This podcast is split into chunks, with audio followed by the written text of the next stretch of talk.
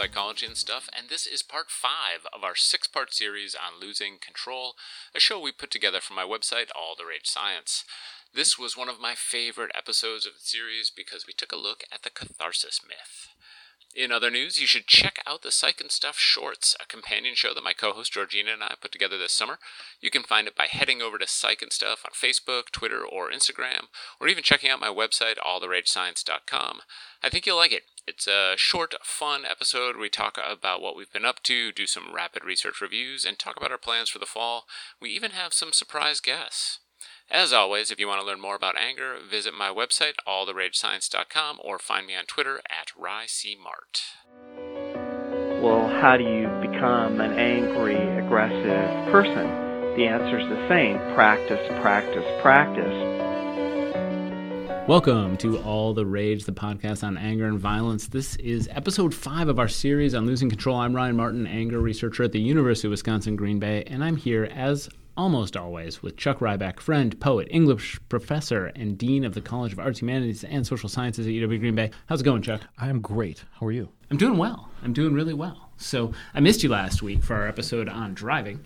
Uh, but that's okay. Uh, oh, I'm sorry about that. yes, no, it's not your fault. We I was too busy screaming at people in traffic yes. I could not show up here. We, we could make it work. It was fun though. Taylor Goldbrand, uh, fabulous psychology student, stepped in, and uh, not the same, but uh, still. Oh, it's all good, man. Yeah. It's so, okay. But yeah, so um, road rage is not my favorite topic anyway. Isn't? No. It, what is your favorite topic? Would you say? Wow, the arts, the culture, video games. Nice.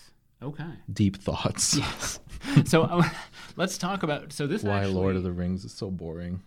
Go oh, ahead. Wow. I meant the movies, not the okay. books, even though those okay. could be boring too. Wow, but literally, whoa! Our, uh, sorry. Our producer's mind. So when I see Elvish, I want to go into a rage room. All right. that is perfect. Way to bring it back. Uh, all right. today's episode. So actually, the other way we can bring it to today's episode is that everything we're talking about today is rooted in this idea of catharsis. Yes. Which is I know, love that word. Yeah, largely rooted in the Aristotelian. Yeah, so, it is Aristotelian term right there from Aristotle's Poetics. There you go. I'm feeling.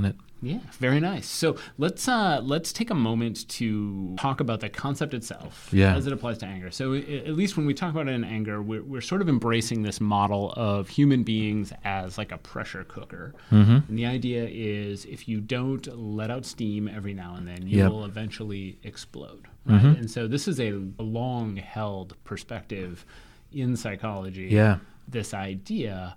So much so that I'm guessing that even as someone who hasn't necessarily formally studied anger and violence, you are mm-hmm. familiar with the concept. Yeah, you know, it's close to the Aristotelian concept, and I sort of learned that psychological approach to it. I think the way that Aristotle defines it is really close in that it's a way of experiencing something without having to suffer the consequences of it, sort of like safely, like going to a tragedy and seeing death and unfortunate circumstance and being able to experience that, but not actually have to suffer the consequences of it, and that that is a release Right. uh, that it makes you feel that it's a necessary psychological release to know that that kind of tragedy is out there and be able to experience it safely. I don't know, as a way of preparing. I'm not sure. Right. And, and that Is that right? Yes, I think it is. And I think one of the things that's interesting, though, is that there's different ways of thinking about catharsis within the realm of psychology, in some of which is probably valuable, in some of which is not. And Mm-hmm. today we're actually lar- mostly going to focus on the stuff that's not, right? Because I had a feeling. Yep. Uh, and so, you know, ultimately, the um, because the, the notion of catharsis is rooted in a lot of counseling psychology work, right? I mean, Freud certainly talked about the value of catharsis. Um, there are counseling psychologists who talk about the value of, of clients having a good cry. Um, I am not an expert on the research on any of those things, Sure. but what I am familiar with is what it does to people when they just vent uncontrollably, um, when they break things, when they smash things. Catharsis does feel like one of those terms that's approaching that pop psychology level. Like if somebody were to say acceptance to me, I'm not even sure what that would mean. Right. I I mean, is that the same thing as deal with it? I, I have no. What does that mean? Right. Yep. Um, and I think there's a, there's quite a few of those that have a legitimate psychological definition, but then they also have some sort of pop psychology definitions, right? And- Junk psychology. yes. Let's call it junk. Sounds good. All right. In the context here, though, I want to talk specifically about what we we mentioned earlier, rage rooms. Oh man. Okay, go ahead. Are you familiar with? I am. the I watched the rage video. I Yeah. saw it. Let's actually take a moment here to watch that same video that I sent you earlier and let our audience listen in. One business in Dallas is banking on a unique way to help you deal with your anger. Don Champion has the details. Have you ever been so angry you just wanted to smash something? At this Dallas warehouse, people can. It's called the Anger Room. Morgan Churchill came here with her little sister, looking to relieve a little stress from school. doing bad things is fun, you know. You don't get to break stuff every day. For $45, they suit up in safety gear, pick their weapon, then get 15 minutes to smash anything they want. From a TV to a mannequin, a desk, and lots of dishes. It's just a way to release the anger. Donna Alexander created the Anger Room in 2008 in her garage. I started getting strangers at my, at my door like a month later saying, Is this the place to break stuff? With more and more people looking for a release, she kept moving into larger spaces, from people upset over work to the newly divorced and even frustrated reporters. You can hear things about workplace with people who hate their bosses or hate their coworkers. Yeah. Cameraman. This isn't the only place cashing in on anger. So cool. Similar businesses have popped up in Canada and Houston. Alexander is looking to expand to Las Vegas next year and eventually New York, it's amazing. It's just a really amazing feeling. making this business a smashing success. Don Champion, CBS News, Dallas. So Chuck, prior to, to watching that video earlier today, were you uh, were you familiar with rage rooms as a concept? I was. I think that we've talked about it a few times, um, and I can. Since I'm reading your mind, I under, I can feel that you're asking me how I feel yes. about this, um, and I'm so grumpy about it that I can't wait to say. I'm just going to confess that it seems infantile to me. It does not seem productive, cathartic, right? Therapeutic. That was the word I was looking for. Um, it seems infantile, especially to pay to do this. Um, I don't know. There's it feels counterproductive to associate anger only with breaking things.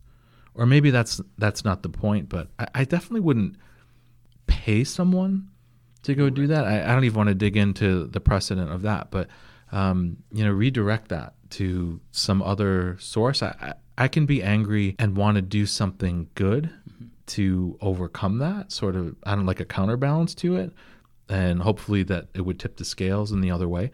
When I see the video and I see what's happening there, I'm entirely unimpressed and slightly horrified. How's Yeah. that? No, that all sounds good. And I, so confession, I think once we talked about actually going to a rage room. And ultimately, part of the reason I didn't ever push that is because I decided I didn't want to give any money to that. Yeah.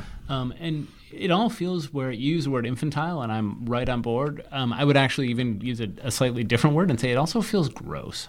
Mm-hmm. It feels gross to me to spend money, t and, and, and frankly, in some ways, very American to mm-hmm. spend money to just destroy stuff. Yes. and I'm and I had this weird situation like a couple years ago where I was visiting so I recently learned about a place like this opening up in our area here and and was you know people were telling me about it. And around the same time I went and I was touring and working with someone at a domestic violence shelter in mm-hmm. town and she told me that one of the things they really need were donations for dishes for people Ah, to, sure. to Yep. get their start And here we are smashing dishes. Yep. And then I'm and so I watched this video and I'm hearing that at the same time and it just felt so gross to me that we've got people in one hand breaking things, spending forty five dollars to break things. Mm-hmm. Yeah. And another person saying, This is what I really need to help give some women who have been victims of domestic violence Sure.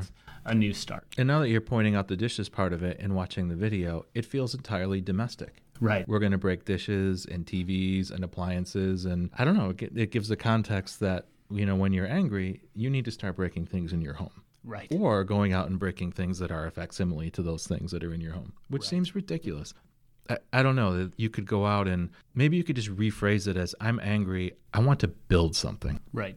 Right. And, and there are probably people who are like that, Mm-hmm. who get angry, who leave, and then, you know, I'm going to go build an engine. I'm right. going to go build this thing, which seems more productive to me. And on top of the fact that it's not productive, we also have a lot of good evidence to say that it's pretty bad for us. Mm-hmm.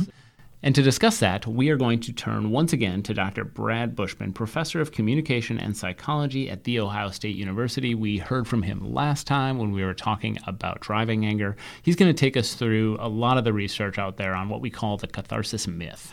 I became interested in the topic of aggression and violence because I want the world to be a more uh, peaceful place. Um, my mom says she's not surprised I went into this area because when I was just three years old, I brought her a dinosaur book and two dinosaurs were fighting and I was crying and I said, Mom, why are they hurting each other? So I think I've always been concerned about violence and aggression even since I was a little boy and I'm even more concerned about it uh, now and how, how to make the world a um, more peaceful uh, place. That is a really wonderful story. I'm thankful you shared that. Um, sure. I know one of the things that you've studied a lot is this notion of catharsis and what we oftentimes refer to as the catharsis myth. I'm wondering if you could maybe provide some history on that, and uh, specifically catharsis as it applies to anger, and maybe if you know where that idea kind of came from. Sure. Um, I'm not a historian, but the uh, concept of catharsis can be traced back to Aristotle, who thought that it was healthy to um, witness aggression and violence um, or act it yourself uh, in a safe way to uh, reduce uh, subsequent aggression and violence. Um, so, according to catharsis theory, um, uh, acting aggressively or even watching somebody else act aggressively can reduce anger and aggression into harmless channels. And the idea dates back to Aristotle. It was revised by Sigmund Freud, who had this hydraulic model of anger, and he argued that anger builds up inside a person like pressure inside of a pressure cooker and unless you vent the anger the person will um, psychological symptoms will uh, manifest and the person will eventually explode in an aggressive rage that's really interesting because I, I see that pressure cooker metaphor in a variety of places. I guess I didn't realize that that in some ways went back to Freud. Yeah, it, it, it does, and I think the pressure cooker metaphor is useful in other ways because um, if you if you think about how anger if anger builds up inside a person like steam inside a pressure cooker, then there are three ways you can deal with this buildup of steam. One way is to try to stuff it inside. Um, a second way is to vent it externally but a third way that people hardly ever talk about at all is just to turn down the flame and lower the heat. Um, so those are different ways to deal with uh, anger. Very nice. And you you um you mentioned in the in the intro that you've been studying this for 30 some years now.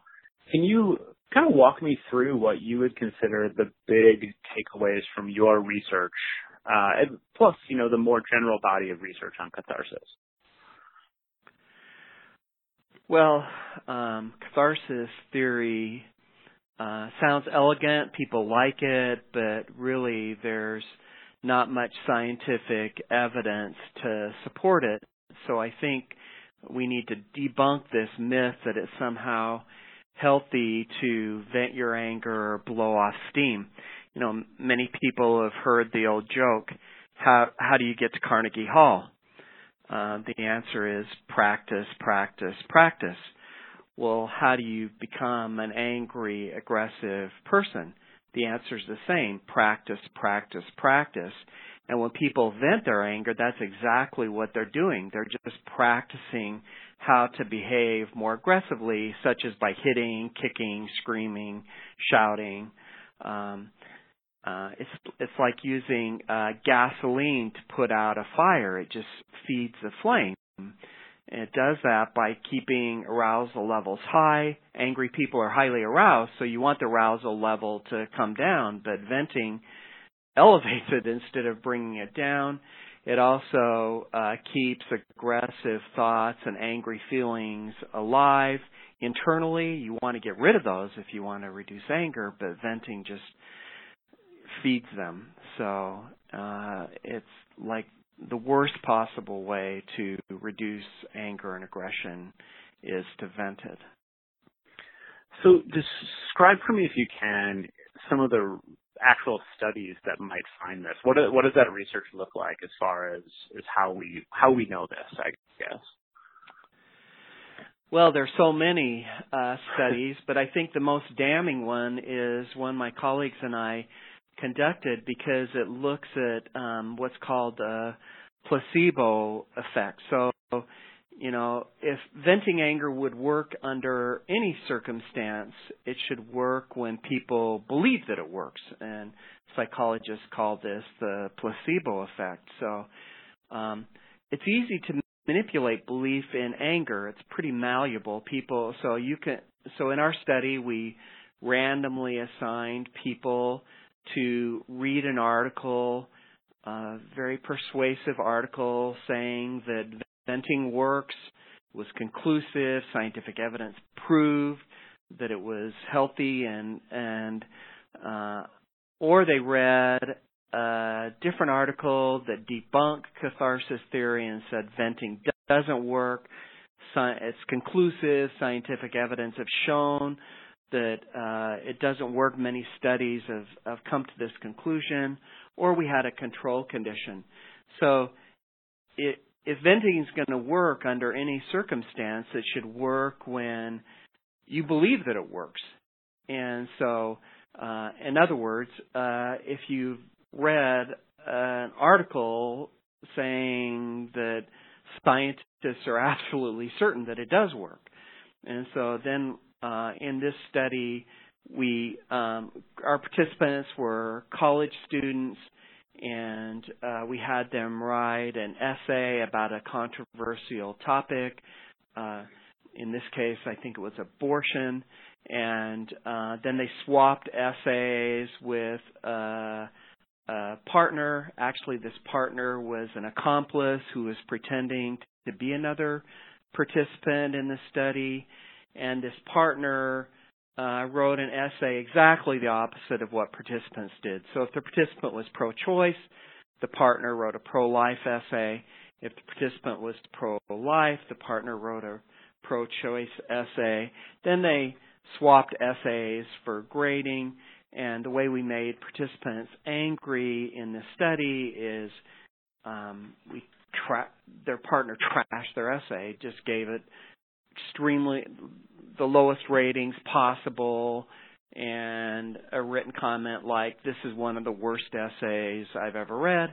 We also had a condition where they gave their partner positive uh, feedback, but that's not really relevant to catharsis because catharsis um, follows from making people angry. So we had participants mm-hmm. who were angry, and then we gave them a chance to vent their anger either by uh, punching a punching bag or as a control condition, we thought, what if they do absolutely nothing and just sit there and maybe they're stewing in their anger? We don't know.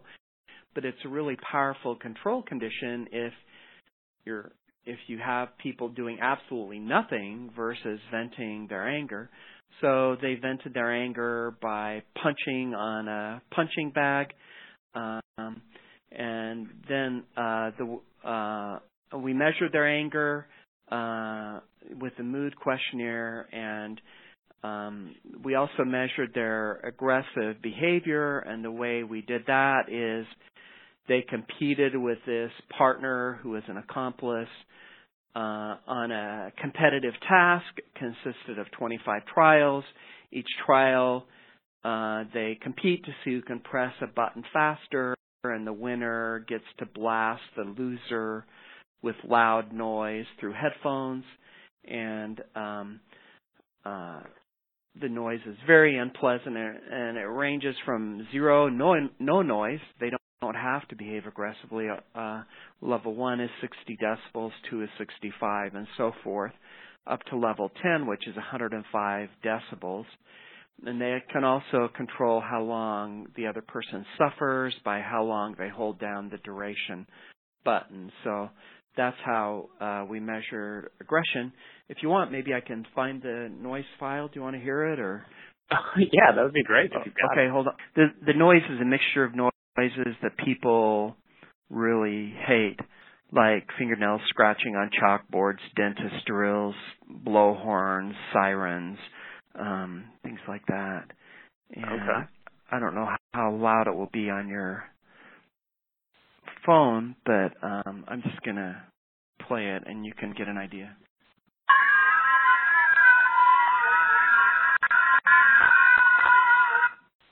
Could you hear yeah, it? That that was awful. Yeah. Yeah. Thank you for that. So, so they can choose uh, level five. Level ten is 105 decibels, which okay. is about like a smoke alarm going off. So it's very unpleasant, and they can also choose how long the person suffers. And so, if catharsis theory is true, then the people who should behave the least aggressively and have the lowest levels of anger in our study are those who are led to believe that it's true, this placebo effect, and they um, they get a chance to vent their anger by hitting a punching bag. Um, they should be the least angry and the least aggressive, but actually they were the most angry and the most aggressive uh, in our study. So not only did we not see a placebo effect, we saw an anti-placebo effect. So catharsis theory doesn't work, even if you believe that it works. And huh. we also had a condition where participants could aggress against a complete stranger rather than the accomplice who criticized their essay. And even uh, people who vent their anger um, are aggressive against totally innocent uh, bystanders. So it's really it's really a problem that um, venting anger is not. So you know we talked earlier about stuffing stuffing your anger inside. That's not healthy because mm-hmm. that can lead to cardiovascular disease and other health issues. But at least you don't har- harm anybody. But venting anger by expressing it also will lead to cardiovascular disease, just like stuffing it inside will. But in addition, uh, you're more likely to behave aggressively against other people, even against uh, innocent bystanders. So uh, it's not a, a healthy uh, way to manage anger for the reasons I said earlier. It just keeps the arousal. When you're hitting a punching bag, you're just, your arousal isn't going down. It's either maintaining or going up. You know, or you punch a pillow or yell or scream or shout. It's not, uh, it's, it's not helpful. You know, so uh, about seven years ago, I, I wouldn't blame you if you didn't remember this, but you actually did an interview for my blog, All the Rage. Uh-huh. Um, and just a, a written interview where you talked about catharsis, and actually you shared something in there with me that I was totally unaware of, um, and that's that uh, a variation of venting is intense physical exercise, such as right. running. Yes. Can that you elaborate on that a little bit? Yeah, that doesn't that doesn't work either. Uh, um, and the reason it doesn't work is because it also keeps arousal levels high. So if you want to get ra- if so if you want to get rid of anger, you have to reduce arousal levels rather than increase them. Okay. That's really interesting. And I, I say that so I'm an avid runner, but I also, um, I have noticed that if I'm, if I go on a run when I am a little bit frustrated or angry, that it, it, it, the other thing it does for me is it gives me time to ruminate, you know, where I'm just sort of right. revisiting yes. those thoughts. Um, but so, and I have read some things about angry running being related to cardiovascular problems as well. I think there was a New York Times article about that a couple of years ago. Yeah, Um, uh, oh. running. You know, I I highly recommend physical exercise, it's uh, good for uh, your body, but it's not a good way to reduce anger and aggression. So I'm wondering why you think people cling to this idea that catharsis works. You know, I'm sure you're familiar with, or we were talking off air about this, that you're familiar with rage rooms, which are sprouting out across the country and well, across the, the world right now, I think. Um, can you maybe talk a little bit about why they're popular, why people can't let go of this idea that it works? Yeah, well, the re- the reason venting is so hard to dispel this the reason it's so hard to dispel this myth that venting is an effective way to reduce anger and aggression is because it feels good. You know, when people and we actually have data on that in one of our studies that you know, after people, angry people punch a punching bag, for example, in one of our study, we found about 75 to 80% of them, when we ask them, how do you feel? They say, I feel great. I feel better. So people like to, you know, when people are angry, they like to vent their anger. That it feels good. I remember when our son was uh younger and his uh older sister made him angry. Um you know, I I told I told him, okay, uh t- take let's count to 10. I don't want to count to 10. You know, uh let uh okay, let's uh take some deep breaths. I don't want to take any deep breaths. I want to hit her, right? So, um you know, people uh it feel you know, it feels good to express your anger. People like it. You know, it's fun. You know, these these rage rooms um you know, people are angry, they get to do stuff they can't do in the normal world, like take plates and bust them up, or take a baseball bat and break a computer or a television set or whatever, and it feels good. And so, if you ask angry people how do they feel after they're angry, that almost the universal response is I feel better. But people feel better after taking street drugs and they feel better after eating chocolate and that doesn't mean taking street drugs or eating chocolate's healthy right? So the the mm-hmm. fact that you feel good is not the acid test of whether something is effective. Um, and the problem is when people become angry they don't try something else and they would feel better if they did right. like counting to 10 or de- taking deep breaths. They would feel better. So, this week we've been talking about what not to do when you're angry. Next week, we're going to move into what you can do. Uh, angry people tend to ruminate about what made them angry. They can't get it off their minds. They rehearse it over and over again, and that just makes them more angry. So think about something else. Uh, distract yourself, such as by doing a crossword puzzle or reading a non-violent book or something like that. Just get your mind off it. And that'll be next week on All the Rage. Until then, keep it cool. All the Rage is produced by Kate Farley out of Phoenix Studios. Our podcast art was created by Kimberly Vlies, and our music was created by V6 Beats.